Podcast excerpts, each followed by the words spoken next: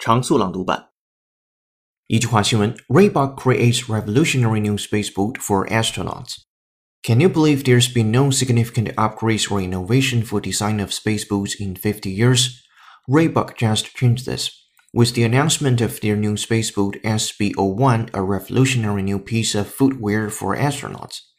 The high-tech space boot by Reebok that will be worn by astronauts on an upcoming mission to the International Space Station features Floatride Foam, the brand's latest innovation that provides lightweight and responsive cushioning.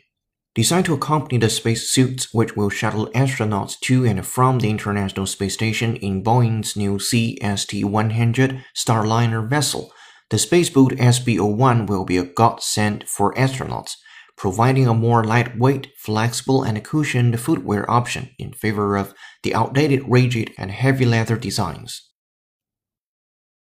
So revolutionary digital technologies may yet consign older ones to the dustbin.